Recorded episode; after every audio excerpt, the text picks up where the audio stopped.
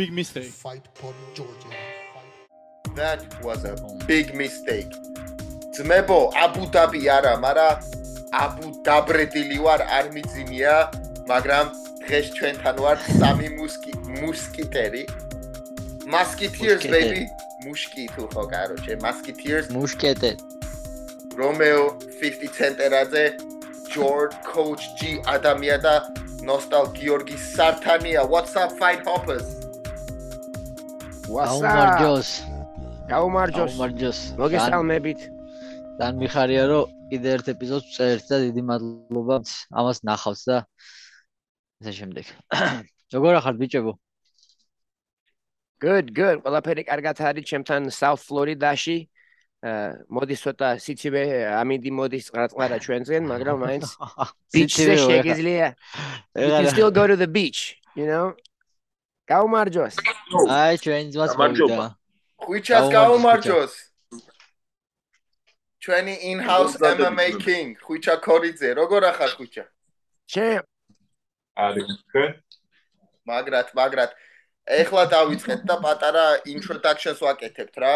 ანუ ეს ეს რა იყო რა? ეს ძალიან მაგარი pay-per-view იყო რა. ხვიჩა, როგორ მოგეწონა? წლის საუკეთესო ბომბა ბომბა. აიცა ხვიჩა ერთი ბზოლა იყო ხვიჩას ცოტა. გიორგი გავაცნობ გიორგის არის ცნობს ხვიჩა ადამიანს გაუმარჯოს ძმაო ხო მე ხო დავ- დავინახე თქვენი აა, გადაცემა რო გააკეთეთ მაშინ რეკორდინგი რო გააკეთეთ და მე ხო გამიგია და Facebook-ზე George. fo- followings ვაკეთებ და ჯორჯ ხვიჩას ხუჩა შენსავით ის აქვს რა ქვია. ნუ თავის დარბაზი არა მაგრამ head coach-ი თვითონ არის ბათუმში რა. ოს. და კაი ბიჭები ყავს ძალიან და თვითონაც კაი ბიჭია და ჩვენი ძმაკაცია თვითონაც და ასე რომ ძალიან სიამოვნო. გადავიდეთ პირდაპირ ჭუბებზე რა. დარიუში დავიწყოთ ხო გიო? კი, და ბაზარი არ არის ისე პრილიმებზე მაგარი feature fight იყო. ბელალ მაჰამედ და შონ ბრეიდი სხვათა შორის თუ ნახეთ პრილიმები არ ვიცი და მე მოკლედ აი აი მაგ ბძოლიდან გავიღვიძე უკვე რა და აი როგორ რა ვარ იცი რომ აი აი თლიან მუღამში ვიყავი შესული ეგ ბძოლა რო დაიწყო მე რე იყო კეიტლინ ჩუკაგიან და დანარჩენი იყო ყველა მართლა ბომბა რა და თუ ელოდებოდით თქვენ ბელალ მაჰამედის გამარჯვებას ხო მეც მე ნაღაზ ვკითხე მე არ ვიცოდი როგორ წავიდოდა მაგ- მაგრამ ბრეიდი ისეთი ძლიერი იყო მაგის ბოლო ჩხუბებში ისეთი ნაკაუტები ქონდა და ისეთი მაგარი ბოქსინგი ქონდა. მე ნაღლად არ მეგონა რომ მაჰამედი ასე მაგრად აა, რო იჩხუბებდა და ასე მაგრად იბოქსოვებდა მაგასთან. კარგად მაგრად წავიდა ჩხუბი მაგისთვის მაჰამედისთვის ხო მე არ მეგონა ესეთი ფორმით თუ მოუგებდა არ მეგონა. ახლა არ გამოურიცხავდი რომ მოუგებდა მაგრამ ესეთ გომში თუ გალახავდა და ესეთ რაღაცებს უზამდა. კი. არ მეგონა ნაღდად რა ბიჭო მეც მეც მეგონა რომ ამ ბზოლაში უფრო იქნებოდა ჭიდაობა არა? ხო, ეგრეთ თქვით კიდევაც და აა დინამიკური სტრაიკინგი აჩვენა ბელალმა რა, რაც აქამდე პრინციპში არ უჩვენებია ესეთ ესეთი ფორმით, ხო, ჯორჯი? ეს მე მგონი მოდის ექსპერიენსის ექსპერიენსი ო. რო აქვს ამდენი იმდენჯერ უჩხუ უჩხუბია UFC-ში და რამდენი წელიწადები აკეთებს ამას და ეს არის ექსპერიენსი რო გამოდის. ო და აა, კიდე მაგას კიდე კაი ჭიდაობის დიფენსი აქვს ტეიქდაუნის დიფენსი ქონდა მაგარი და გააკეთენ როგორც ამბობენ ამერიკაში stand and bang. stand and bang და ხალხს ასე ევასებათ.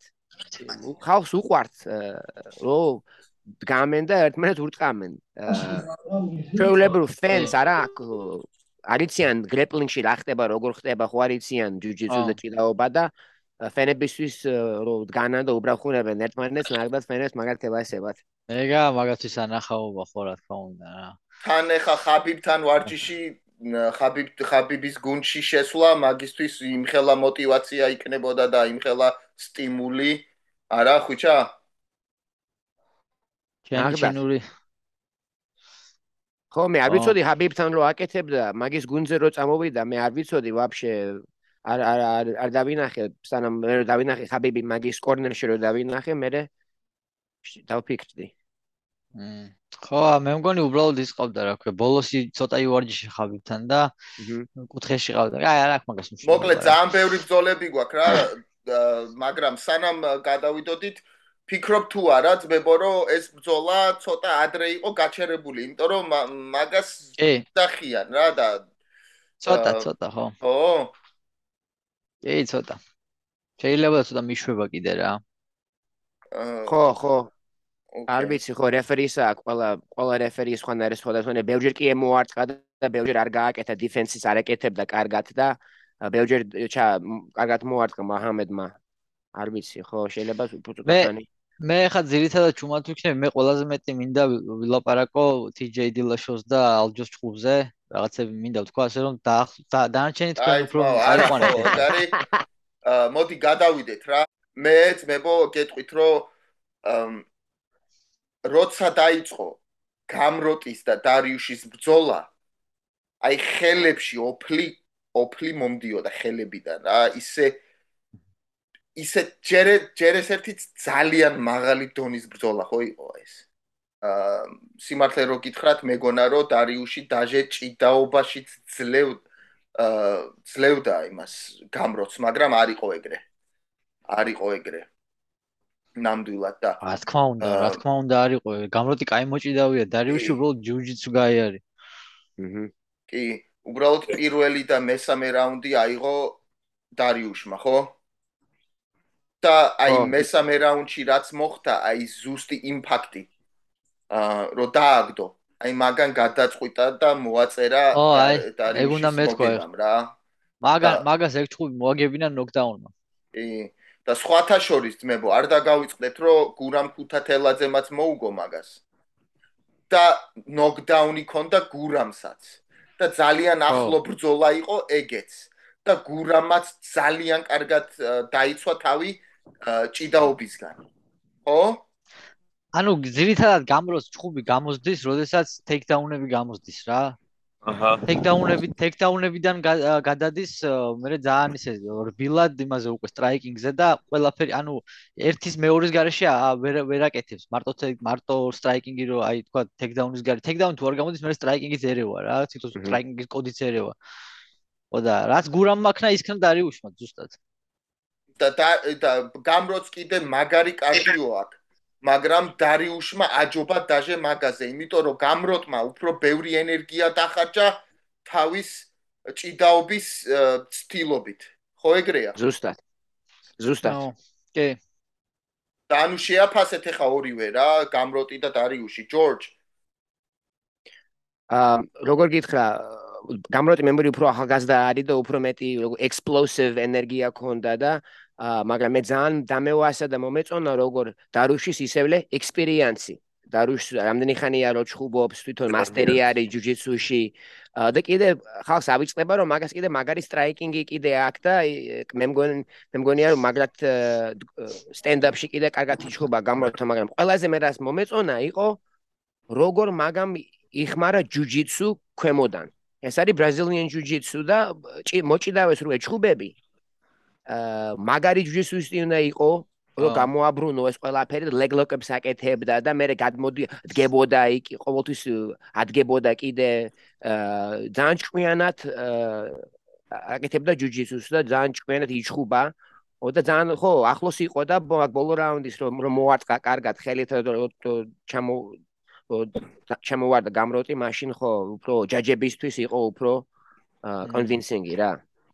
ხო კი მაგრამ ისიც უნდა თქვათ რომ მაგის ჯუჯიცუ არასდროს არ იყო სახიფათო დონეზე მისული ხო ხვიჩა ხიფათი არ შეუქმნია მაგრამ იმდენი ქნა რომ ძალიან იაქტიურა რა. აი გურამისავით დაახლოებით რა.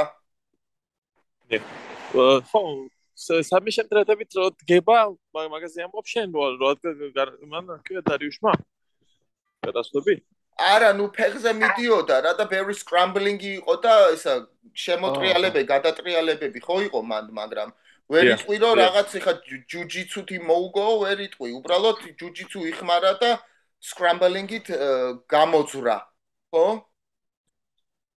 კი ხო მასე ერთი ბზოლა არის ძველი ოლივერასი ძველი ასე ძველი კელვინლისთან შეგიძლიათ უყუროთ როგორც კარგი ჯიუჯიცერი როგორ მართავს კარგ მოჭიდავებს რა მას მას გადაყავდა კელვინლის და ეს через მის ჯიუჯიცუ через ო. ლეგლოკები გაკრას ზუსტად გებოდა ატრიალებდა და ეგ- ეგ სხვათა შორის ბოლო ჩხუბი იყო და პირველი ჩხუბი იყო ხალხის გარეშე და ბოლო ჩხუბი იყო სანამ პანდემიაზე დაკეტავდნენ ყველაფერს მახსოვს ეგ ჩხუბი კარგად რა მჰმ. მაგ დიახ, ჩხუბის დიახ. მერე იმენა ვიჯექით ორი ამდენი თვე ესეთ იმალ ვაფშე არაფერი არ ხდებოდა რა მ, აა, დარიუში მახაჩევს უნდა შ- შეხვედროდა ადრე.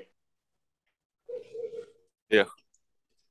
და ეხლა ისე- გამოდის ისე რომ აა, დარიუშს აქ ძალიან ბევრი შრომა ჩადებული და ჩემი აზრით ალბათ დარიუშზე მეტად არავინ არ იმსახურებს ტიტულზე გასვლას, მაგრამ რახან ვოლკანოვსკი ეხა ამოვიდა. ვოლკანოვსკი შეხვდება და ხუჩა შენ რას ფიქრობ მაგაზე? ანუ ეხა რა უნდა იყოს? Darush title shot. Okay. Darush აა. title shot. დარიუსი ტაიტლსაც ვერ მიიღებს, შანსი არ არის. დარიუსი კიდე მინიმუმ ერთი პრეტენდენტი ყავს გასალახი და კი. 100%-ით. იმიტომ რომ პრობლემა რა არის, სხვაებში პირველ რიგში ბიზნესი არის, დარიუსის რისი გაყიდვა შეუძლია. ფაქტურად არაფერს გაყიდვა არ შეუძლია დარიუს. ამიტომ შანსი არ აქვს ახლა მაგ ისტორიას. დაჟე მახაჩე ოლივერას შანსი არ ქონდა ლას-ვეგასში რომ მომხდარიყო. მაგი აა. იმირატებში ხა ეს ისტორია გაიყიდა. ამ ჩვენი ჩვენი ჩვენ ჩვენი ჩვენი დროით რო აჩვენებდნენ, მაგან გაყიდა კიდე კარგად მაგი ისტორია. თორე ხა ვეგასში მაგ- მახაჩევი უეჭოლი არავის არ აინტერესებდა. მეოთხე ნომერი, რომელსაც არც ტოპ ფესტივალით არ გაულახია მაგ ეხლა რეალურად- რეალურად რა მომავალი აქვს 155 პაუნდებზე ეხა არის დრო იმისი რომ ვიღაცა ახალმა გამოყოს ესა რა და თავის ასე ვთქვათ უხეშად და რაღაც მოწინავე პოზიცია დაიჭიროს რა ეხა არის ვთქვათ გურამისთვის კაი შანსი რომ რაღაცა მოახდინოს რომ ცოტა ხმაური ატეხოს ცოტა ცოტა მაგალითი აიღოს თავის მაკაცისგან ხამზატისგან და მი- მიბაძოს რაღაცეებში არა, ძმაო, ეგეთებია. ცოტა წაიხულიგნოს რაღაცა არა, არა, ეხა უკვე ეგეთები არ ხო, ხედავ. შეგვეძლება. ბიჭო 155 პაუნდში იმდენად მოიკლო უკვე კონტენდერების სიამ და ყველას იმდენი წაგება აქვს უკვე ერთმანეთთან რომ ახალ ხალხს ეძებენ ახალ სისხლს ხა რა. ელიტაში ვერავინ ვერ შედის უკვე პროსტა ისეთი დატკეპნილი არის ხო. სიტუაცია რომ თქვა და თქმა უნდა. იმიტომ რომ თვითონ ტოპები ისეთი არიან ყველას უგებენ ზედის მაგრამ არის ახალი ტალღა. ბევრი ბევრი სარუკიანსაც დიდი შანსები აქვს ტოპში არუკიანი და ფიზიევი. ხო რაფაელ ფიზიევი არის ახალი ახალი ის არის და ვაფშე სისხლი ჩემი აზრით ახლა დარიუში ფიზიევი შეიძლება შეააკეთონ და ჩემი აზრით კონტენდერზე არის ეს ბზოლას ვაფშე მზა გამზადებული ხო ეს კაი იქნებოდა. ხო, თორე დარიოს შანსი არ აქვს სხვანაირი სიტუაციაში. ბიჭო დაჯექი სადმე თორე ხალხი ხალხს ისა რა ქვია ხაბრდაგე ხო? ო დო სტუდიო არა, ხუთი ლამაზ ადგილას დავშე. სანამ მიხვედი ლამას ადგილას ეს დავდამთავრდა ეპიზოდი ვერდე იყორე. ბიჭო აა, იმაზე მინდა ხუი- ხუიჩას მინდა გავესაუბრო უცებ პიტერიანის და იმის ომაილის ბრძოლაზე, იმიტომ რომ ხუიჩა არა, რომ მოიგო ომაილი. გავა.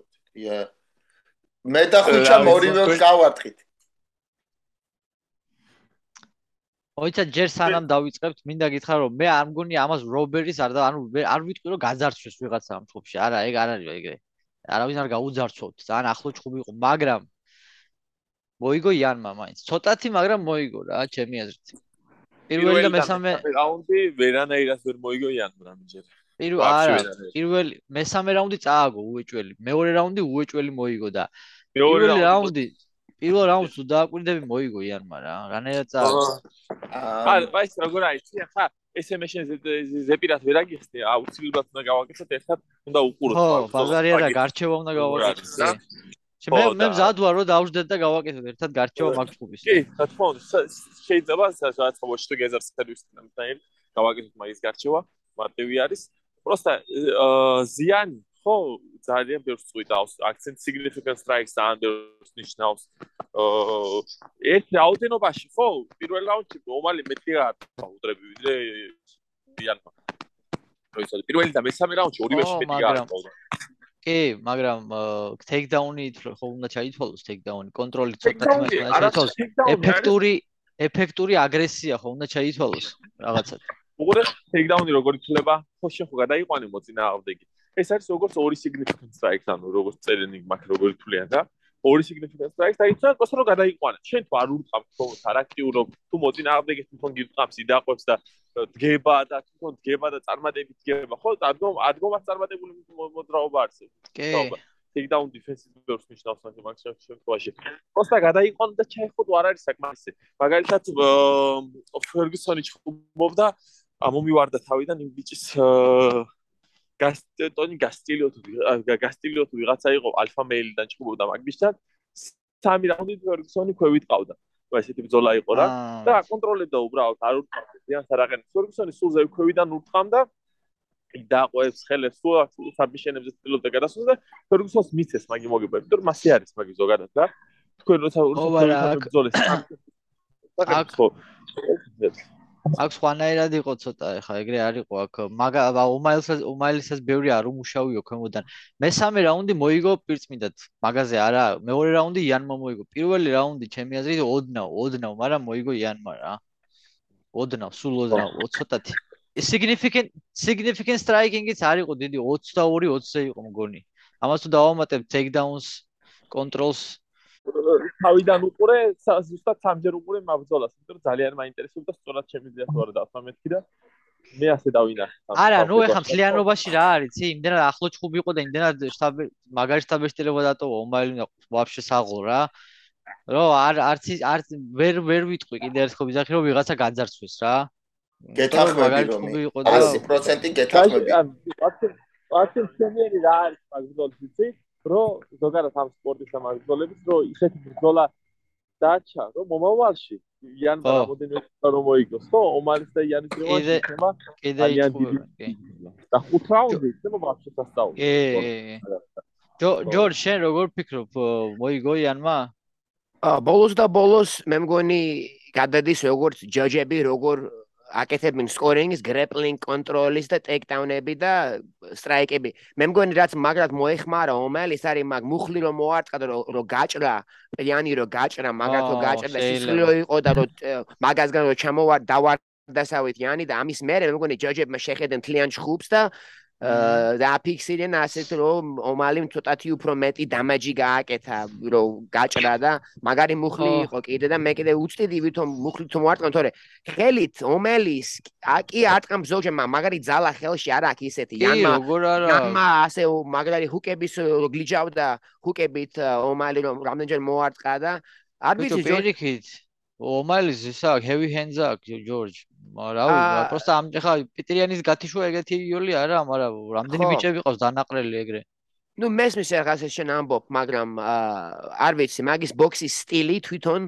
ძალიან ძალიან გძელად ბოქსაობს და ტაისენისავით სტილი ეს პაუერ პაუერ პანჩერი მაინც თვითონ არ არის კარგად ტექნიკას და ზუსტად ზუსტად ადგილში ადგილში ხო Precision ზუსტად ზუსტად ისე მოარტყამს ადგილში რომ შეიძლება მაგალითად აჭირება. მაგრამ ბოლოს და ბოლოს ისეთი ახალგაზრდა არის ომელი იყო მე 11 11 ნომერი იყო და ეხლა ახლოს ო 14 იყო და ეხლა ახლოს ან კიდე მოუგო და თუ ახლოს თუ იყო მაინც ჩხუბი იანთან ეხლა რას ნიშნავს მაგისტვის? ესა მაგი შეიძლება გადმოდის ეხლა top 5 ოჰო top 5 top 5-ზე გადმოდის და შეიძლება მერაბს შეხდეს შეიძლება არის როგორ წავა არ ვიცი როგორ წავა მაგრამ აჭამეთ მე რამის აჭამეთ მეთქი ეგრე ბიჭი მეთქი ეს კაი იქნება გიო შენ თვლილ რო იანმა წააგო? მე ძმაო ორმა რაღაცამ ორ ორ ორი ფაქტორი არის ჩემ ჩემ თვალში ამ ბრძოლაში. ერთი შონომალის ის არის რომ ეგეთი აა ყბა თუ ექნებოდა შონომალის მე არ ვიცოდი, იმიტომ რომ პიტერ იანმაც მაგარი მიახვედრა რა. და მეორე ის რომ თვითონ პიტერ იანმა როგორც შეცვალა თავისი ბრძოლის სტილი, მაგამდე ესეთი არასდროს არ უჩვენებია. ჭიდაობით. როგორ არა კიდე ერთი დიდი ფაქტორი არის ზოგადად რა ეს ბავშვი სპორტულ ნაწილს არ ეფუნდებარება მაგრამ ესეთი ნაწილია რომელიც ძალიან მნიშვნელოვანი იყო პეტრ იანს აქვს 200 სამოყვარულო ბრძოლა ბრძოლაზე მეტი კრივში ჩატარებული რამდენი წელი ცხოვრება ტაილანდური მოკრები არის და დგომის მებრძოლი არის და ომალისთან ისე გაუჭირდა დგომში მუშაობა რომ მოუწია დაობა და დაობის დაობის გამოყენება. მაგი მაგალითად იყო ძალიან ძალიან დიდი აა პრობლემა იყო სტილისტიკურად იმის და იმის იანისათვის გატყდა იანი მაგ ისტორიაში. გატყდა იმიტომ რომ ომალის რომელსაც დასცინოდა ხო? ომალი ახლა დიდი ვინმე რონება არა მაგრამ რომ დასცინოდა ხო? იმან გატეხა დგომში აი აგდებული ისტორია იყო. მაგი ზოგადად ყველაზე დიდი მენტალური გამარჯვება და ყველაზე დიდი მენტალური მარცხი არის პეტრიან ჩვენ უკანა პოდკასტზე ვლაპარაკობთ. როცა თქვენთან ვიყავით რომ ალჯეს მერე ომალი გატეხილი იქნება. ალჯეს მერე ის ის იანი ხო და მასაკატე ცდილობს ალჯეს მიბაძოს, გადაიყვანოს, მაგრამ ალჯო არა, მაგიერ სტაილინგური მოკრივეთ გომის ბაიცი 200 200 სამყარო ბრძოლით იმაში რა კრივში, რუსეთის ჩემპიონი კრივში, მასტერ სპორტა და მთელი ამბავი, მაგრამ უნდა იჩქოს გომში. ეხლა რომ მიბაძა, რომ გაწდა მეტალურად რომ მიბაძა, მაგით წაგო კიდევ და წაგო და წაგო ისე რა, თორემ მნიშვნელოვანია მაგ ისტორიაში, რომ იწილა ჭიდაობა და ვერ მოიგო ჭიდაობა. მაგ ძალიან ძალიან დიდი ნაწილი არის მაგ ისტორიის. მე ვფიქრობ მე ვფიქრობ რომ პირიქით ჭიდაობით მოიგო და ეგ ბრძოლა პიტერიანის იყო. ბრძოლა წააგო იარო მე რა სულს ხომ ბრძოლა იჩისტილა იჭიდაოს და წააგო ბრძოლა. მე მაგ უკვე არის იანმა საწავიდის. გომში არის ალჯოს ალჯოსნაირი მოჭიდავები უგებენ. თუმცა ძველი მოჭიდავები თვითონ ისტილა ის ინსტრუმენტი გამოიყენოს ვერ გამოუვიდა ომალე მასკარად გომში აჭუბა ექნება მაგას პრობლემები შემდეგ ბრძოლაში თუ არ შეხდება ძალიან საშუალო დონის ბაეც მებრძოლეს რა. ძალიან დიდი რას ფიქრობ მაშინ ეხლა შემდეგი მერაბისთვის შეიძლება იყოს პიტერიანი? მერაბი მოუგებს პიტერიანს 100% ეხლა უკვე მერაბი პიტერიანს ვაფშე ვერ იგნობს ეხა მე რა მე მგონი ყველას მოუგებს მან ისეთ ფორმაშია და რა ხდება ეხა. არა მოუგებს. ომალისთან მაგალითად დაბული ბრძოლა იქნება იმიტომ მე რა ვიცი რომ გაატაროს უდრები ატარებს ზოგადად დატვირთს და აგრესიულად შემოდის ცოტა ღიად შემოდის რა. heavy pace-ის მერე შემოდის ტემპს წევს და მაგ ატეულ ტემპში ატარებს მაგრამ პიოტრი იანს რომ რომ მოგებს. ხო არა არასოდეს ისტორია შეიქნება პიოტრიანი მასე სალკარტი ნაცრევის 3 3-0 როგორც მინიმუმი ან 5-0 რაუნდებით იქნება. არა არა მერავს ეხა ჭირდება 5 რაუნდიანი უკვე მერამდე ერთი მეინ ივენთი რა. თუ მერავს უნდა 5 რაუნდიანი მაშინ ან ჩიტო ვერა უნდა შეხდეს ან პიტერიანი უნდა შეხდეს ან TJ Dillashaw უნდა შეხდეს Fight Night-ის თავარ ბრძოლაზე ხო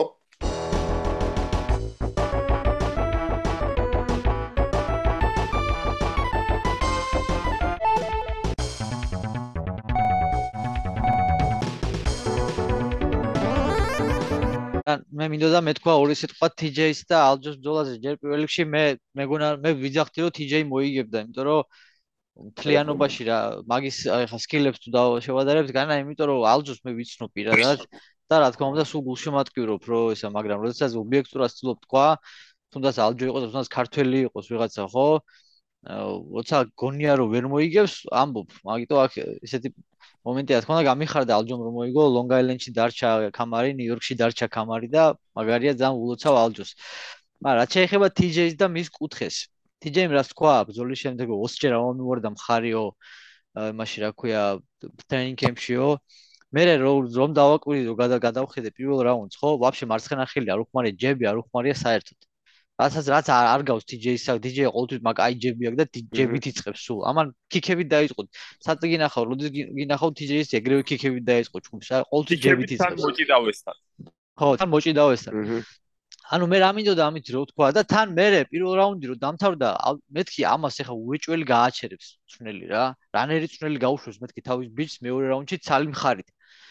კაროჩე მე რა მინდა უბრალოდ რო თქვა რა. ყველა ვინც ვინც პასუხისგებელია TJ-ს იმაზე რა ქვია, მზადყოფნაზე, ჯანმრთელობაზე და შემდეგ მაგის head coach-დან დუენ ლადუგიდან წო მიუხედავად რომ დუენ ლადუგი არის კაი მწვნელი ფსიქოპატია ტიპი რა, ავადმყოფია. ჩემი აზრით ყველა ეგენი არიან გასაყრელი რა. აი სირცხვილია უბრალოდ კაცი მეორე რაუნდში რომ მაგ მაგ მხარით გაუშვა ჩნელმა და კორნერმენებმა რა. სირცხვილია, ეს არის სირცხვილი და თავის მოჭრა. და ის რომ კემპში თურმე უარდებოდა სულ მხარი და მაინც გაუშვეს საჩხუბრად ეგეც სირცხვილია რა თქმა უნდა და ყველასი დრო დახარჯა ტყუილა აბსოლუტურად აი ველოდებოდით რას და მივიღეთ რა. ცოდუა რა თქმა უნდა TJ მაგრამ ეგ რომ მეორე რაუნდში ესე გაუშვა მე ამას არ ვიცახმები კატეგორიულად წინააღმდეგი ვარ. მხარი ამოუვარდა. მაგისი მხარი, всё, მორჩა. ჩათვალე რომ მხარი აღარ აქვს. მხარის ამოვარდნა.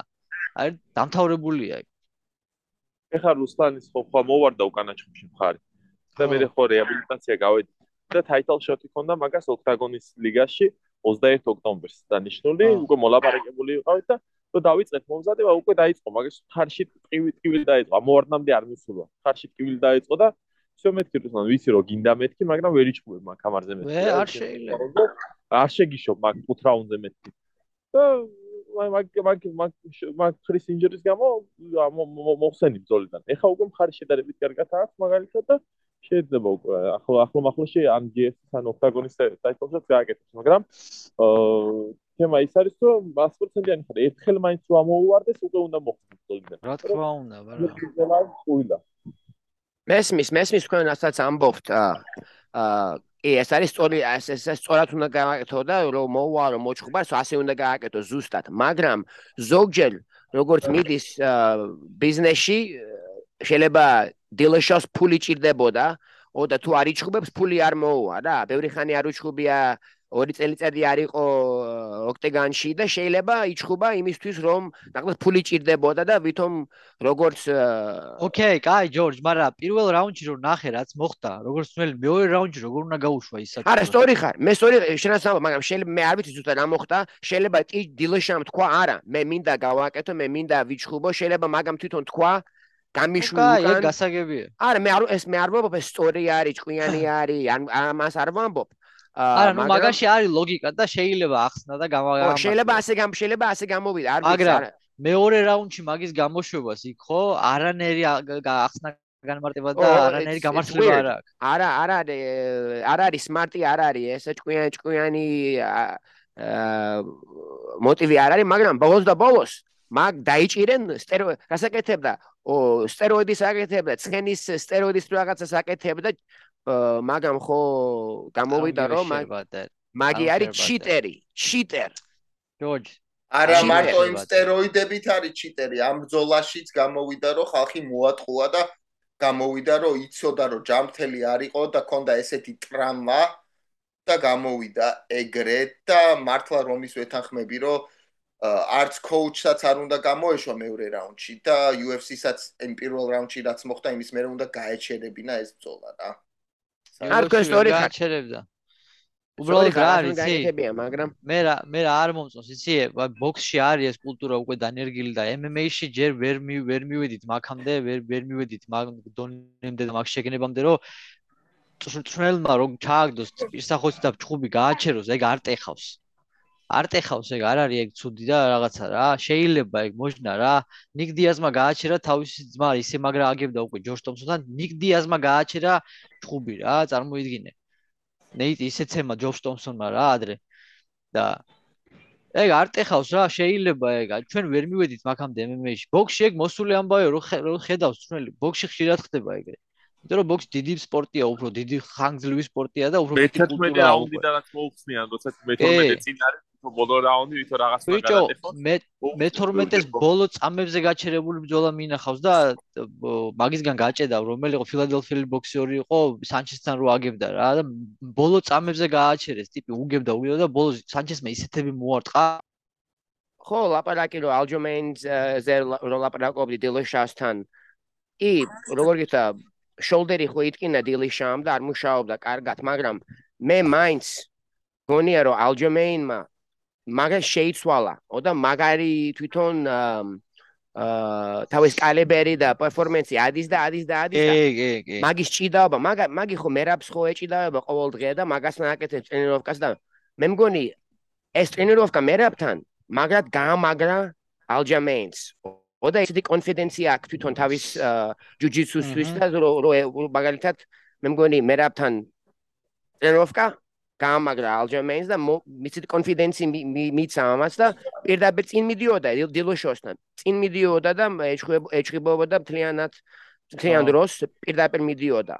და კი გატეხილი კი ქონდა იტკინა თავი დილოშამ, მაგრამ მაინც აი ტექნიკა დავინახე ალჯამეინისგან, ოდა კაი ჯუჯიცუ და კაი დრომაში კიდე კარგად იჭხობა.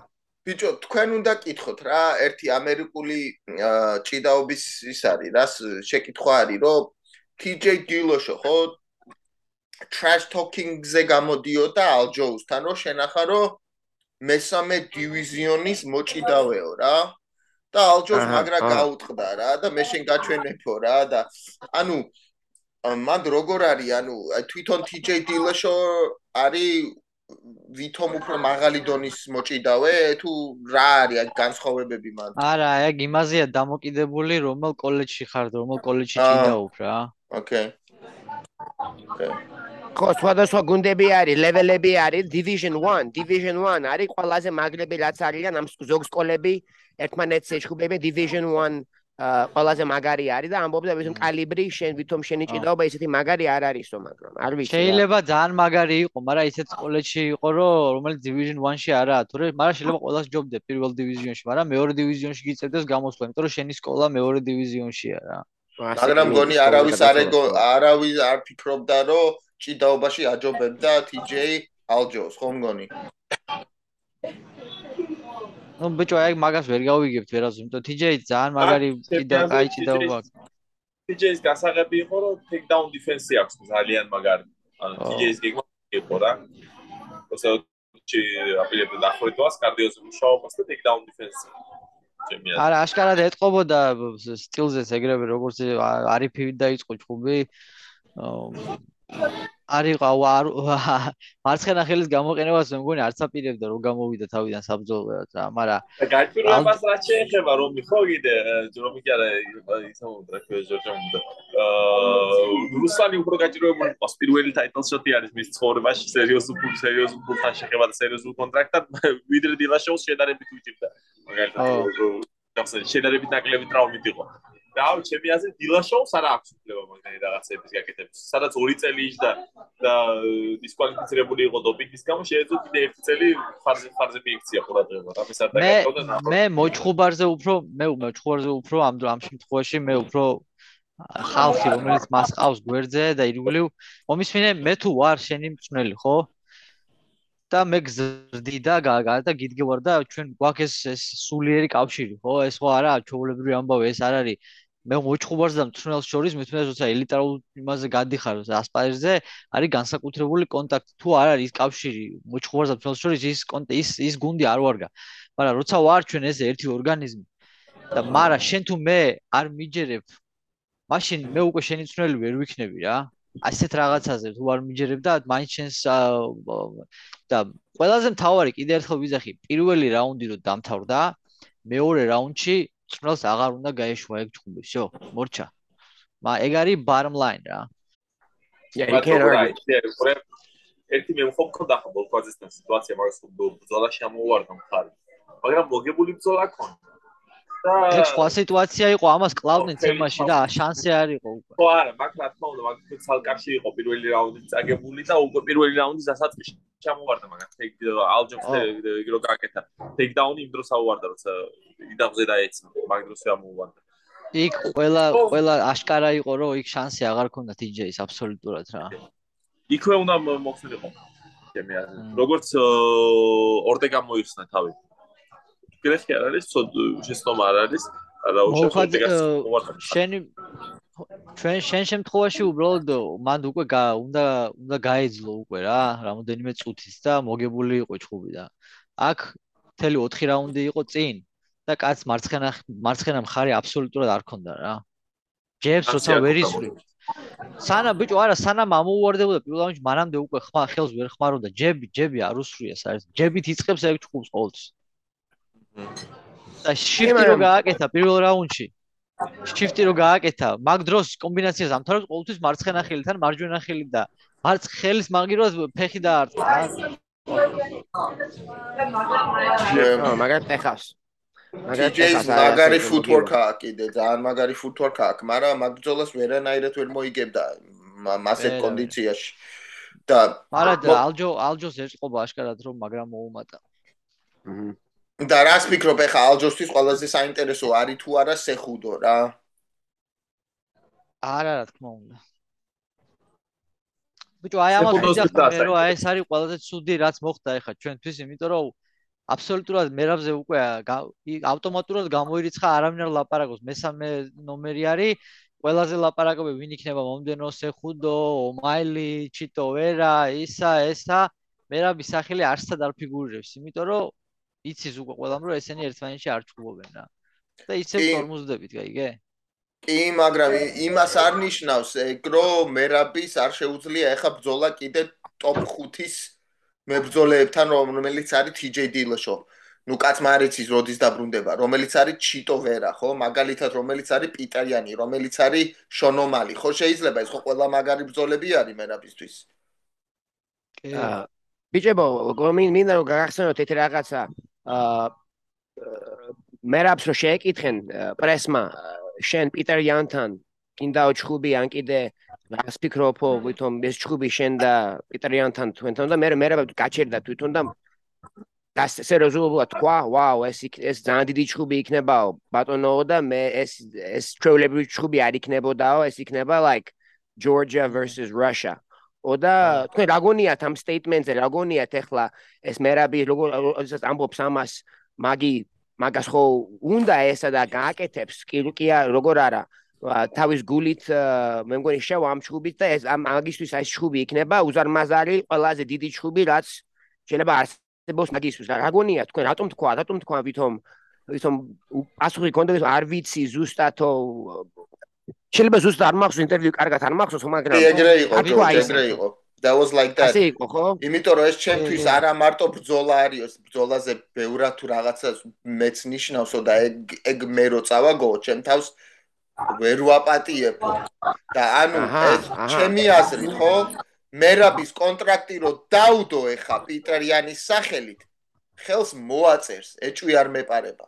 გაიგე? ხო ნახდათ. მაგაზე ეჭვი არ მეპარება მაგრამ რას რა მაგარია რა. ესე იგი მეთოდი ბიჭო გასაგებია მაგრამ აი რა ცოტა და ცოტა ჭკვიანურად გავაკეთოთ არ გვინდა ეს ემოციებზე აყოლა და გზნობებზე.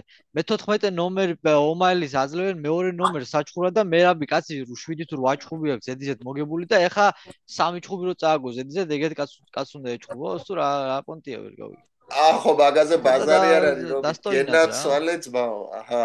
That was the perfect answer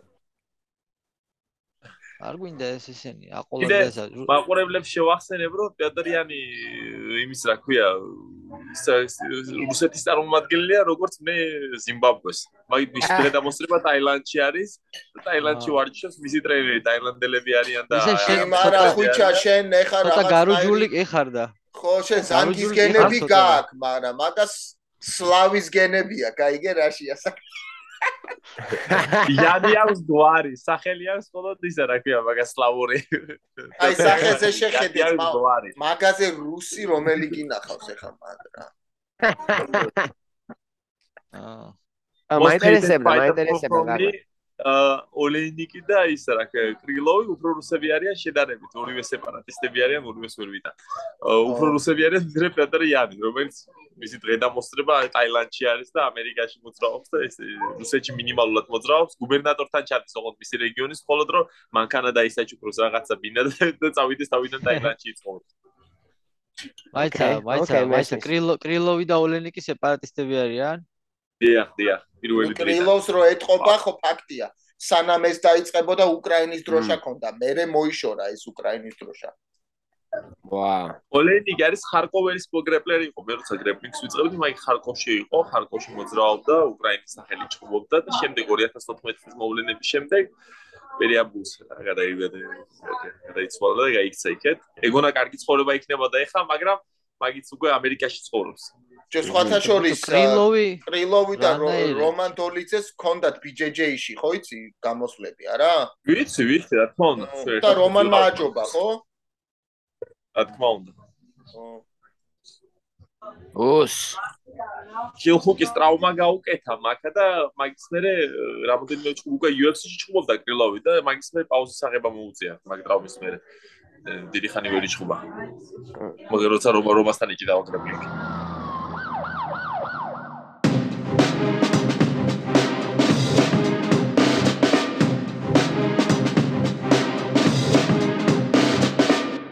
კაროჩე, ეხ არის main event, main event. მამის გეგმა. რაგონიათ ბიჭებო, რაგონიათ ეხლა აა მაკაჩევი, ოლივერა. თვითონ მაკაჩევმა თელი ცხოვრება ვითომ ჰაბიბთან, აბდუმანაბთან ტრენიროვკა და ვითომ პირველად ისტორიაში იყო პირველად ჰაბიბი იქნებოდა ჩემპიონი და მე მაგერო დაამთავრებოდა ასეთი პლანიროვკა იყო რომ მაკაჩევი ამოვიდოდა და რაგონიათ რაგონიათ რა მოხდა ამ ჩხუბში ო გეგმა ვაფშე ბომბა ქონდა მახაჩევს. ოლივერას არ უნდა მიწე თავისუფლება. ოლივერას უნდა ყავდეს ახლოს ჭიდაობაში რომ ვაფშე კონტროლის ქვეშ უნდა ყავდეს პირველ რაუნდში ოლივერს არ მიწა თავისუფლება რომ ვინც მისცა ოლივერას თავისუფლება კი ვნახეთ რა გადა და თქმა უნდა ღია ფლეშინგ სტილი აქვს შეხაობს და ფინიშერი არის. თვითონაც ატარებს და სხვებიც ატარებს სხვებიც სხვებიც სხვებიც უტარებენ მაგას. მაგრამ პირველ რაუნდში მახაჩევმა რაც განსაკუთრებული ხდა და ძალიან მნიშვნელოვანი ძალიან ფრთხილად ეჭიდავა ძალიან აი ის იყო გასაღები მაგას მაგ ბრძოლის. თორე მაგას დასვენებულ ასე პირველი რაუნდის ოლივერასთან რომ დამდგარიყო კომშტე ძალიან დიდ პრობლემები შეიძლება შეექმნა ოლივერა ხშირად მიდის ნოკდაუნში და სხვებთან შედარებით სხვა ბრძოლებთან ჯეგეჯისთან პორიესთან ამათან შედარებით. ხო მახაჩევა არ არის და ჭიდაობის თავ ჭიდაობას თავი ნოკდაუნის მერე. ვაი გეცეთ სორი ბრძოლა ბოლო ბრძოლა ყველა მაარი და ჭაი. რო ან ნოკდაუნებდნენ არ ხონდა ჭიდაობაში. და მახაჩევა არ არის და დანოკდაუნებული მოწინააღმდეგეა უნდა ეჭიდაო. უცოდა ზის და ეჭიდაო და იცილო საბშენის გაკეთება. რო არ არის და თავი პაკით მოიგო ჩვენი ერთადაც გააკეთე რომ გეჯი სამჯერ გაუშვა ნოკდაუნში და ერთ ფული არ ჩაყვა პატერსკი რომ ბიჯე ბიჯე ესე შინოდა მისი. ხოიცი როცა ერთი დირკა გაქვს ასე ვთქვათ სტილში უკვე დიდი დიდი პრობლემები გაქვს. როცა დირკა არ გაქვს ჭიდაობაში და არ გეშინია შენ პარტნერში იყო თუ გინდა ნებისმიერ შავკამართან უკვე კარგაცა ასევე ასევე ჩემო ხუჭა მე მგონი ისიც უნდა დავამატოთ რომ ოლივერას საერთოდ არ უარგა დაცვა რა ძალიან ცუდი დაცვა აქვს ძალიან ვაფშე ყველა ასპექტში და აი აქ უკვე დაეწია ეგ ამბავი რომ დაცვა რო არ აქვს რა. სხვა თუ ვერ შეძლო ისლამმა შეძლო ის რომ მაგის დაცვის არ ქონის ხარზე მოეგო ეგ თუბი რა. საშნელი დაცვა აქვს დგომშიც არტერშიც არა კაი დაცვა როგორ შემტევი შემტევი მებრძოლია ძირითადად რა აი ისეთ ფინიშერები, ღია ფინიშერები ხო, ზოგადად მასე არიან. ძალიან მარტივი დასაფინიშებელი არიან საპასუხოდ, იმიტომ რომ თუ გინდა მძიმე და არტყა შენი ხსნები. თვითონ მძიმე და ჩვენ აბერკოც წევთ მაგალითად აი თელი სახე გვაქვს. დიაგი და თუ არა ხარ. გავიხსენოთ გეიჯი ფერგუსონის რო დაარტყეს ერთმანეთს. მასე არის მაგიდა, როცა შენ ცდილობ აქტიურად საბიშენებს, მე მაგალითად როგორც გრეპლერი და ჩემი გრეპლიკის კარიერა შევიყავი, ვინც აქტიურად ცდილობდა ჩემი ჩემი საბიშენის გაკეთება, იმას უფრო შედარებით ადვილად მოუგებდი, ვიდრე მოჭიდავ ვიდრე ო ვიდრე კონსერვატული მებრძოლი, მაგრამ ამას უბრალოდ არ მახსოვს ერთხელ მაინც თავი გაემოძრავებინოს, ამდენი წელია ჩუბოს და ბიჭებო, ამ ჩუბის როგორც გამოვიდა ეს ჩუბი, გამოვიდა ისე როგორც სამბო versus Brazilian Jiu-Jitsu. ასე გამოდის ზოგჯერ და რატომ გონიათ რომ შედარებით Jiu-Jitsu რო წავიდა რუსეთში სამბო გახდა და ბიჭა და Jiu-Jitsu რო წავიდა მე ბრაზილიაში მე გახდა Brazilian Jiu-Jitsu და ჩვენ ხომ ვიცით რომ Brazilian Jiu-Jitsu არის უფრო მოწონთ ზურგზე მუშაობა და ჩამოვარდებიან თვითონ ზურგზე უფრო ზურგზე მიდიან უფრო ხშირად რა მე ხო თვითონ Brazilian Jiu-Jitsu ვაკეთებ ახლა 12 წელიწადი არის და მე თვითონ ბავშვობაში მე ვჭიდაობდი და გავიზარდე ჭიდაობაში. და თვითონ ჩემი სტილი კიდე ჯუჯიცუში მე კიდე მე მირჩევს ზემოთ ყოფნა და იქიდან დარტყნა შეგიძლია და ყველაფერი თუ MMA არის და self defense-ის ის კიდე მაგრამ თუ ზურგზე ჩამოვარდი მაინც მე ძალიან კომფორტაბელი ვარ ზურგზე, მაგრამ ისე გამოდის MMA-ში და UFC-ში და ყველაზე დიდ ჩხუბებში გამოდის, მაგალითად, რომ ეს კიდე არის ახლა ეგზამპლი არის ოლივერასთან ჩხუბი კიდე იგივე გამოვიდა, რომ კარგი ჭიდაობა ოდა მაინც ამ ამ ზემოთა პოზიციისგან მე შესვლა კონტროლისგან და მე submission-ის მონახვა ამ ამ ზემოთა პოზიციისგან და ახლა ყველას ეგონა რომ ოლივერას ქონდა შანსი ზურგ ზურგიდან ქონდა შანსი რომ submission-ი გააკეთოს მაკაჩევსთან. მაგრამ ისე ჩქარა გააკეთა მაკაჩევმა კატაგატამი arm triangle ისე ისე ჩქარა შემოვა მაგრამ head and arm choke ხო? კატაგატამი arm triangle როგორც კიდე დაუძახო მაგრამ ისე ჩქარა გააკეთა რატომღაც ოლივერა დიფენსი არ გააკეთა ამასგან დიფენსი დიფენსი რო გააკეთო ასე რო არის ფეხი უნდა აწიო ასე და ხელი უნდა გააკეთო ფეხში და ეს აკეთებ აქ უფრო space-ის სუნთქაობ რა ასე.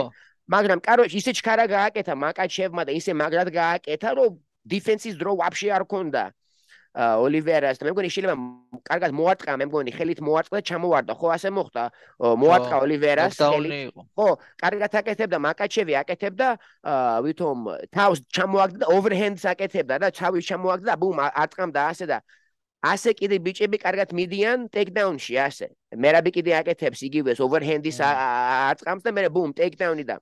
შეიძლება იმიტომ შევიდა submission-ში ასე ჩქარა და ასე სტრაფად მაგრამ ბოლოს და ბოლოს ასე ბევრჯერ გამოვიდა რომ სამბო და ჯუჯიცუ შეხვდნენ ერთმანეთს MMA-ში.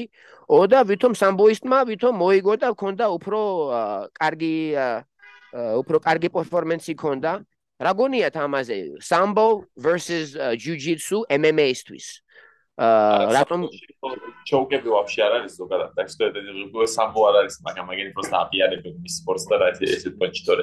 სამბო სამისტები იხჩობიან სამისტები სამბოში სამკუთხედები არ აგილიოტინები არ არის ისეთი ემდენი ბევრი არ არის ხო? უფრო ბევრი ლეგლოკები არის არმბარები არის უფრო მეტი ო მაკრო კინეოლები არის და მარჩებელები არის და სამიჯი versus jiu-jitsu მე არ დავარქმევი მაგდროს სა well rounded MMA fighters fighter who defend himself aggressive fighter. So well rounded fighter ყოველთვის მოიგებს. იმიტომ რომ დგას ელოდება, მაგაჩი ვიდგა იდგა ელოდებოდა იმან ახტა აირში მოიქნება, მაგრამ მოკრეთ გააკეთა, ბევრი ბევრი აგრესიული აგრესია არ გაუჩენია. ზოგადად მასე იგება მაგ ბუზოლები. მეტი დაცვა ნაკრები გახსნა. თორე ის ნოკდაუნში იყო, იმერის შექმნა დაუშვა. შავი კამარი არასოდეს არ წავა. იმ ხარეს სადაც ის წავიდა რა ქვია. ოლივერა უბრალოდ ნოკდაუნში იყო. ხო, სა ნოკდაუნში პასუხისგებლები გებელი არ ხარ შეგდაცული შეგდაცვალს. ნაგდა, ნაგდა, ხო. ზოგადად ახლა ჩვენ რაც უნდა ვერ უნდა უნდა თქვათ და ვაღიაროთ, რომ ძლიერი როგორც ძლიერიც იყო ხაბიბი, ასევე ძლიერი არის ხაბიბი არ არის მახაჩევი, რა თქმა უნდა. მაგრამ ესეც ძალიან ძლიერია რა. უფრო სხვა ფათაშორის მაგის სტრაიკინგი უფრო უკეთესი აღმოჩნდა ვიდრე მეგონა რა აი ეს ასე მგონია ხო? თუ თუ დააკვირდი სტრაფად მოძრაობდა შიგნა გარეთ რამოდენიმეჯერ ძალიან სტრაფად გააკეთა. აგრესიული იყო კარგად იმას აკეთებდა. მარცხენა ხელს hesitations გარეშე იქნებდა ანა მარტო ეგ იყო ფიზიკურად უფრო ძლიერი იყო აქტიურად ბევრად. და მაგიტომ ესე ადვილად ესე ადვილად ჩანდა რომ ეგეთი მეთოდით მოუგო ოლივერას, რომელიც არის ბევრად უფრო ტუზი. კარტა BJJ-ის ვიდრე מחაჩევი, ხო, მაგრამ ხო ხედავ როგორ ეს არის ფიზიკური ფიზიკურ ფიზიკური კონდიციის დამსახურება, ჩემი აზრით რა. კი, გეცელა გიო გეთანხმები აბსოლუტურად. ოლივერამ 12 საათი გააკეთა წონ. შეიძლება პირველი შემოგვიდგა, ის პროცესი ვერ იქნება და კარგია. მერეთ მეორე ხო? ოლივერას უკვე დიდი ბზოლები ქონდა გავლილი და ეს არის ყველაზე დიდი ბზოლა მის კარიერაში. მახაჩევისთვის იყო man on the mission მახაჩევი ასე. სხვათა შორის გახსოვს მე ჩხუბამდე თქვი ეგ რომ მახაჩევი და ხავები და თავ მაგათი კომანდა იძახიან თუ არასათანადოდ აფასებენ თქო თითქოსა და მაინტერესებს მართლა ეგრე გამოვლენ თქო არა თქო და როგორ რაც მოხდა იყო საპირისპირო აბსოლუტურად იმიტომ რომ მე რაც დავინახე გუშინ ის იყო რომ პირიქით מחაჩევი და ხაბიბის კამთელმა გუნდმა პირიქით სათანადოდ შეაფასეს და მოემზადეს თითქოს და თითქოს ოლივერა გამოვიდა ისე. რომ აი თითქოს აი არ შეაფასა სათანადო თითქოს რა მოწინააღმდეგეც ყავდა წინ რა რაღაც მომენტში ეგეც ვინახე რა.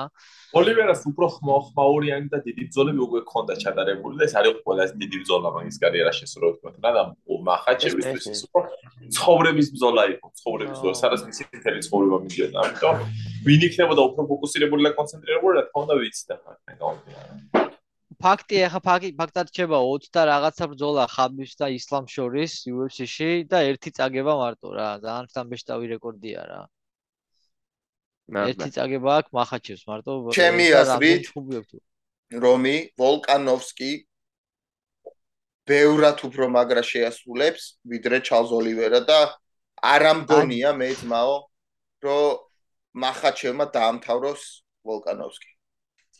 ბიჭო აი რა თქმა უნდა, კაი ჩხუბი იქნება და უყურებ აბსოლუტ აუცილებლად, იმიტომ რომ ვულკანოვსკი ვის არ უყარს, მაგრამ მომკალი და რაღაცა მაგ ჩხუბის მუღამი მაინც და მაინც ჯერ არ მაქვს რა.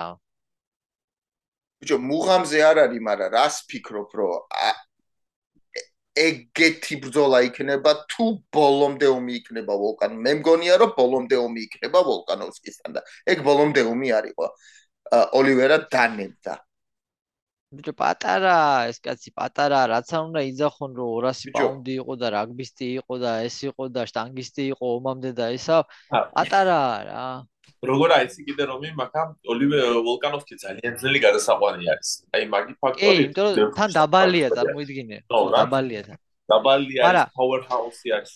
მაგრამ კედლიდან ხუჩა კედლიდან კედელთან მიუვა ეგ ჩხუბი ხო იცი? შენ მიუვა ეგ ჩხუბი კედლამდე და კედლიდან აი ეს უშა აგარამიუც რა ქვია ჯუდო გდება როა ორნაირი ერთი ფეხებს შორის რო უგდე მეორე მეორე ორივე ფეხი ჰარაი გუში და მეორეს რა ქვია? ოსოტოგარი no no no no. The one is with the single leg trip. The other one is double leg trip. Hm so მაგას ვიზახი მივა ეგ ჩხუბი კედლამდე რა. აა კლინ კლინჩი რომ გრეკო რომაული ზედა წელიდან გადაშეულია გადაიყვანოს. გადაყვანით მაინც გადაიყვანს მახაჩევი მე მგონი რა. ნუ მე მაჩნია რომ ვოლკანოვსკის ძალიან დიდი შანსები აქვს. მოხაჩი მახაჩი იმაზე ოლივერაზე შედარებით მეტი შანსები აქვს ისტორიაში და ვოლკანოვსკის ასთა ჩემი ჩემი აზრი პლუსი. სტილისტიკურად ორთოდოქსი არის ჩაციკული ორთოდოქსი ძალიან მარჯვენა ძლიერი მარჯვენა პირდაპირ. და ახლა ცაციასთან ძლიერი მარჯვენა პირდაპირ არის ბევრი რაღაც ბევრი რაღაცის გასახები. ნო. არა თუ თუ თუ რაღაცნაირად გააჭედა ისლამი თავის სტენდაპში ვულკანოვსკიმ და ეგ თუ მოახერხა, მაშინ ვულკანოვსკის ვოლკანოვსკის აი როგორც აი რო უყურებ ხო დედას მაგის სტრაიკინგს როგორი საბეჭდო ვიცი ხახს რო აიღებ და რო აცლი ფენას ფენას და რო არ თავდება რა მიდის და მიდის. აი ეგრე აქვს მაგის სტრაიკინგი რაღაცა სასწაულ ლეველების სიღრმე აქვს სასწაული. და მახაჩევის კარდიო კიდე დიდი კითხვის ქვეშ არის რომ ამნაირი ჰაიპის ბაი ფაიტერთან როგორც ვოლკანოვსკი როგორ როგორ იქნება მახაჩევის კარდიო ნახოთ, ნახოთ რა მოხდება. ძალიან საინტერესოა რა მოხდება. ჯერჯერობით კაი ხანი გავასანა მეჩხუბი და ინიშნება რა. არა, სხვათა შორის უკვე დანიშნული არის ეკარტა. აა იმაში იქნება, ავსტრალიაში იქნება. ხო, კარტა დანიშნულია. ავსტრალიაში იქნება. კი, კი, ავსტრალიაში არის ეკარტა, Perth. აა მგონი სამთაში არის. კი კი უკვე ანუ ჩაწერილია ციგნებში უბრალოდ ეს ბრძოლა ეხა ოფიციალური არ არის მაგრამ ეს კარტა უკვე ჩანიშნული არის რა ნუ არ ვიცი ეხა ჩვენ მომდენო კვირას რომა ჩხუბობს საკმაოდ სახიფათო მოწინააღმდეგე ყავს იდაყვის ირწმენება ის მაგრაც და მე მთელი კონცენტრაცია ჩოხელზე არის ნოემბერში ასე რომ ჯერ არ ვფიქრობ UFC-ში რა მოხდება დრო ჩიკაგოში მივდივარ დანაჩანგლით მე და ვიღაცა სისხლი უნდა ვადინოთ და მაგის დრო არ მაქვს ხა რა მართლა. ნახდა ეს მაგარია ხო და მავიწყდა ჩხუბი რომ მოდის ძმაო მაგრამ რაც არ უნდა თქვა რომ ეს კარტი იყო ყველაზე მაგარი კარტი მართლა ერთ-ერთი მე რაც მახსოვს და ალბათ რავი რომი შენ გონი 20 წელი უყურებ უკვე UFC-ს რა და მე შენ ნახევარი ალბათ. ხო დაახლოებით და ეს კარტი იყო აი მართლა უძლიერესი კარტი და აი მართლა რეიტინგი რო იყოს რომ რაღაც ამ კარტას მივცემდი მე 5 5-დან 5 ვარსკვლავს რა მაგრამ the stars. შემდეგი კარტა არის ჩვენთვის რატომაც ვარსებობთ იმიტომ რომ რომა გამოდის TJ ტრამამ ცოტა გატეხა ბაზარი არ არის, ბაზარი არ, მაგრამ ეხლა შენ მაგრა გადახვედი რა ტოპიკ ტოპიკიდან, შემდეგი კარტა არის ჩვენი კარტა. აი, ვინც არ უნდა იბრძოლობდეს, ჩვენ ვართ პრილიმებზე, ხო? მაგრამ არაფერი ჯობია ამ კარტას რომან დოლიძე versus Phil Hawes. რომელიც არის ძალიან აა ძალიან ფეთქებადი. ფეთქებადი ნოკაუტ არტისტად ითვლება. ოღონდ თვითონაც ყოფილა დამთავრებული ნოკაუტებით. კი. არა, აქ უკვე რა არის, იცი? გიო, ფილ ჰოზი ალბათ წინ წამოვა სავარაუდოდ, სულ მოდის ხოლმე ეგ წინ რა. და რომას ალბათ კაი იდეა იქნება თუ გრეპლინგს გამოიყენებს და ბიჭო საბმიშენი მინდა რომ ნახო ქართული საბმიშენი მინდა რომ ნახო UFC-ში ადამი ხალხი არ ხართ კაცო რაღაც საბმიშენი დამანახეთ რა როგორ არის იცი ამ ძოლისათვის ხო პატარა სეკრეტს გაგიხსნით დოლიძე მაგრა ემზადება ტაილანდური ტაილანდური კრივის კრივში ერთ უკვე სამი თვეა. და ახლა წინ რო წამოვიდეს მოწინააღმდეგ ნაბარო ძალიან მაგრა აწყობს დოლიძეს მაგრამ დრო იდა პოზიტ მუხლები ძიმე პირდაპირები სათა 100%-ზე იმასთან მით უმეტეს ჭიდაობის შიში ექნება მოდოლიძეს და სადაც ჭიდაობის შიში ექნება ხო ესეთ მოძრაობებს გააკეთე. ცოტა ცოტა თავით წინ მე მარტო და მუხლები და იდაყვები დოლიძეს ძალიან საფათო არის მაგრამ ძალიან ძიმე ხელები აქვს ძალიან მარტივად შეიძლება იყოს დოლიძესთან შესრულებული შუა ოქტაგონზე ნოკაუტი, იმიტომ რომ ის მოწინააღმდეგე ითვლებს რომ დაიცავოს და აქ ამი დაყვი ან მუხლი ამოვიდეს ძალიან ჩულებულად ან სახეს გაუხსნას ან დააზიანებს. დიდი ეხა ისევ ისევ ისევ ნოკაუტი თუ გააკეთა უკვე ცოტა უკვე ხმაური უნდა ატყდეს ხო წინა კაი ნოკაუტი ქონდა. ნახოთ. რა თქმა უნდა, გინდა თუ არა, უნდა გალახსოვოთ. ტოპი ტოპი რომ ისინი მოკლედ ამ ბრძოლაში არის საფათო ნოკაუტები ორი ორივე მხრიდან, ხო? ორივე მხრიდან, კი. მაგრამ რომანს უფრო ბევრი შანსი აქვს სტილისტურად ვიდრე ფილ ჰოს. თქვენ კიდე რომ არიცით რომ რომა იჭერს უნდაც აი ძალიან მაგრამ მე ხო რამდენ სპარინგს ვარ მაგის ნახე ნაღორები რამდენ ბზოლის ბზოლაში ვარ კუთხეში მაგარი გატაკავ შეუძლია გაატაროს და ისე მოიქცევა ვითო ვერ იქცე აი ზუსტად მაგი არის გადამწყვეტი ფაქტორი რომ მის მოწინააღმდეგეს თუ არა აქვს ასეთი ხვა ძლიერი ფოტოლიძეს ძალიან სერიოზული ხვა აქვს ა და ღია კლაშინგში ყოველთვის ფავორიტი არის იმიტომ რომ ძიმე ხელი აქვს და კამპანი ხვა აქვს რაღაც რა. ამ ტანიყვა აქ თან ბევრი ზიანიც არა აქვს რომას ახლა მიღებული თავის კარიერაში და დარტყმა აქვს ძალიან ძლიერი და პახოდუ ეს არის თავარი ეს როგორი ბზოლა არის იცი? აი პოსტო რომ არ აქვს ხალხს უფლება თვალი დახუჭოს იმიტომ რომ აზარი არა. მოდი მოდი რომა დოლიძე მეგეუნები თუ არის გადატენილი ტაილანდურ კრივზე იდაყვებს მოხლებზე და ბინე დარტყმებზე არანაირი ჯები და თამაში. მხოლოდ მაგათ KO punch ეს ეს ეს რაღაცებზე ამიტომ ძალიან ყურადღებით უნდა იყოს ნებისმიერ წამში ერთი ნაბიჯი ნაბიჯი შეიძლება მოხდეს ავარია და ის არის კიდე ის ფაქტორი არის რომ რომა ვარჯიშობს походу ქრის კერტისთან რა. ქრის კერტის ბოლოს ახლა რო ებრძოლა იმას რა ქვია ნორვეგიელი რო არის ხო იცი? ა ა დანიელი უпростоრად. აა მოცის ნეი ჰერმანსენ ხო ჰერმანსენ არა, საინტერესო იქნება და კაია ქართული ბრძოლა რო არის, ილიასისა სამწუხაროდ ჯერჯერობით ვერ ვერ გაირკვა რა ხდება ილიასთან დაკავშირებით. გიგასა აქვს გონი დანიშნული უახლოეს მომავალში. არა, კაია ეხა ეს რომას ბრძოლა ცოტა და გვაბრუნებს ცოტა აჟურში რა და გახურდების და ხა მე კიდე უფრო ალბათ მალე უფრო მეტი და მეტი მაინდა ილიას ამბავი მაინტერესებს კიდე მაგრამ ანუ ჯერ არაფერი არ ვიცი ზუსტად რა. ბიჭო თავიდან კიდე პოპულარიზა ჭირდება იცი?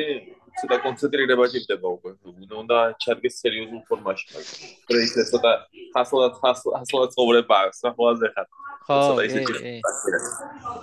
ფოკუს როგორც მაგრეგორმა მეორე ბზოლას ბზოლაში მოიწიასთან რო ჩაიკეტა.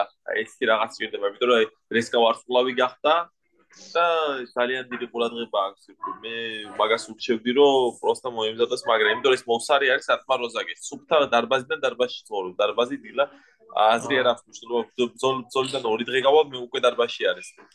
მნიშვნელობა არ აქვს რადგან ახალისის ტრავმები აქვს თუ შეუძლია ვარჯიში შევარჯიშებს არის ვენ ზუსტად მაგით იმდება ფოკუსი გასაღები ყველანა როგორც ჩვენ ადრე გამიხილეთ მაგით ყველა გასაღები აქვს მაგას თუ სამ რაუნდში რა მოსარი ვაფშე ერთში პირველ ორ ორი რაუნდის განმავლობაში. უბრალოდ უბრალოდ რა არის იცი ტალანტის ხარჯზე ფონს გასვლა დიდი ხანი არ არის კაი. მიუხედავად რომ ილიას ტალანტი ძალიან დიდი აქვს ჯერჯერობით მაინც ტალანტის ხარჯზე მიდის მაგისი კარიერა წარმატებისკენ და მინდა რომ ხო უფრო მეტი თავდა dedication რა როგორ არა თავ თავდადება იყოს რა. აღარ მინდა რომ ნახო მაგისი მაგი აღარ მინდა ვაფშე ნახო სადმე. Facebook-ზე რამე სხვა საკეთებდეს რა. არ მინდა არ მაქვს სულ. მინდა რომ სულ იყოს დარბაში რა. მაგრამ ეგ მე მინდა ახლა მაგას სხვა რაღაცა რა უნდა ეგ სხვა არის კი მე მე რა მინდა ეგ ვისაინტერესებს მაგრამ არ მინდა მაგის არც რეკლამა ვნახო, არც პრომო, არც რაღაცა ევა ლონგორიასთან სურათები არ მინდა რომ ვნახო და არაფერი ვაფშე. მინდა რომ სულ ვნახო დარბაში და სახში. მეტი არსად. ნუ ილიას აქ ყველაზე დიდი мотивация და ეჭვი არ მეპარება რა მაგაზე უბრალოდ. აი ამ ამ პერიოდებში როცა რთული არის უკვე რომ მისული ხარ ყველაზე მაღალ სცენაზე გაიგე რაპონჩი არის რომ მისული ხარ რაც არის UFC ხო? და მერე რო არის ეგეთი პერიოდი ეგ არის ყველაზე რთული რა ხო გესმის რომ ანუ მისული ხარ რა უკვე ხარ სცენაზე და ესეთი რაღაცეები ხდება ხო? ასე ხარ პოლიტიკა თუ რა რა რა თქმა უნდა. It's tough man. თქმა უნდა. ბიჭო ახლა კა ოთახში რო შედიხარ და 20 გოგოროზის და 20-ვე შენთან რო უნდა წარმოიდგინე კაცი ახლა როგორი ისა მოსათმენი რა. მაგრამ ბიჭო. ვინც მოითმენს ის მოიგებსო. აი ესენ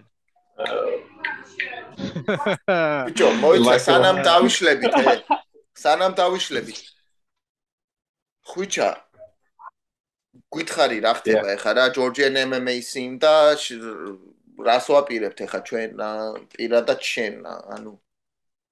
შაინზე ჩხუბობს 5 ნოემბერს GFC პრომეტზე მაგარ რაუნდეგესთან კაი სომერ ბიჩთან ზუსტად ის იგივე ამაჩორ ბეისით და პროფესიონალური მონაცემებით როგორც ჩაინიძე და შეიძლება დეკემბერში დიდი ალბათობით აი 95% უკვე შეთანხმებული არის GFC MMS ტურნირის ბათუმში გავაკეთოთ კიდევ იგივე. სადაც შეიძლება ო ნამჯერად ო ნამჯერად კაი პროდაქშენი რა ძმულად რა. ა მაგივეზე მე არ ვიჩვენებ ახლა ბათუმში რო იქნება ივენტი მე გადავწყვიტე რომ ცოტა ბათუმში აჭარულზე რო დამატიჟებ მე აჭარული კაია ტიტანიკი, მაგრამ ხუჩა შენ რას აპირებ მართლა? ეხა ზაფხულამდე სავარაუდოდ კოუჩინგზე უნდა გადავერთო ზეგემბერში ვაპირებ მეჩხუბს, მაგრამ უკვე 8 მებრძოლე, 9 მებრძოლე მყავს პროფესიონალი. დამწყები და შემდგარი პროფესიონალები უკვე 3-ზე, 7-2-ზე, ესეთი 4-0-ზე, 5-0-ზე, რომელიც ვისახედი არიან რა. და უნდა მივხედო როგორც თავარი წელი მაგ მებრძოლებს და დეკემბერში ვაფშე სერიოზული დატვირთვა მაქვს. მე 8 მებრძოლი გავგამყოფს ტურნირზე, თუ იქნება ტურნირი პროფესიონალი. რა პროფესიონალი ეს არის დიდი თავის პირველი. მაგარი კოუჩი რო ხარ ბაზარი არ არის, მაგრამ აი მაგარი ფაიტერი რო ხარ ეგ არის პირველი რა, ჩემი აზრით, შენ ძმაო ფიქში ხარ და რა პონჩი გადაწყვიტე, ანუ ეხა ბიზნესური პონტია თუ პატარა ინჯური, ინჯურის პატარა ტრაუმები იგენი ამის მოუშვებ. ნაბორ გადავგახელი რაღაც პატარა წულებები შევიდა, ეს არ ნიშნავს რომ შერდები. ნაბორ პეჩი მებრძოლებთან ერთად სპარინგო მემზადები. პროსტა როგორ არის იცი უკვე თვითონ ტვიჩი ისე მოხდა რომ პატარა ჩხუბი არ შემიძლია ვიჩხუბო. მხოლოდ დიდი ჩხუბი მინდა რომ ვიჩხუბო რა. ახლა დეკემბერში რომ ვიჩხუბო, ჩაულებრივი ვიჩხუბი არის საინტერესო არის ჩაულებრივი ვიჩხუბი. მე ჩემი ბიჭების მომზადებაში რა თქმა უნდა თვითონაც ვიზრდები, თვითონაც სპარის პარიკ პარტნიორი ვარ მაგათი თავარი ყველასე. ვინც არ ვიდეო უსურვებ. მე ხედავ რომ პიქში შევდივარ და შევდივარ და ახლა დეკემბერში არ ვიქნები ისეთ მაგარ ფორმაში მაგალითად.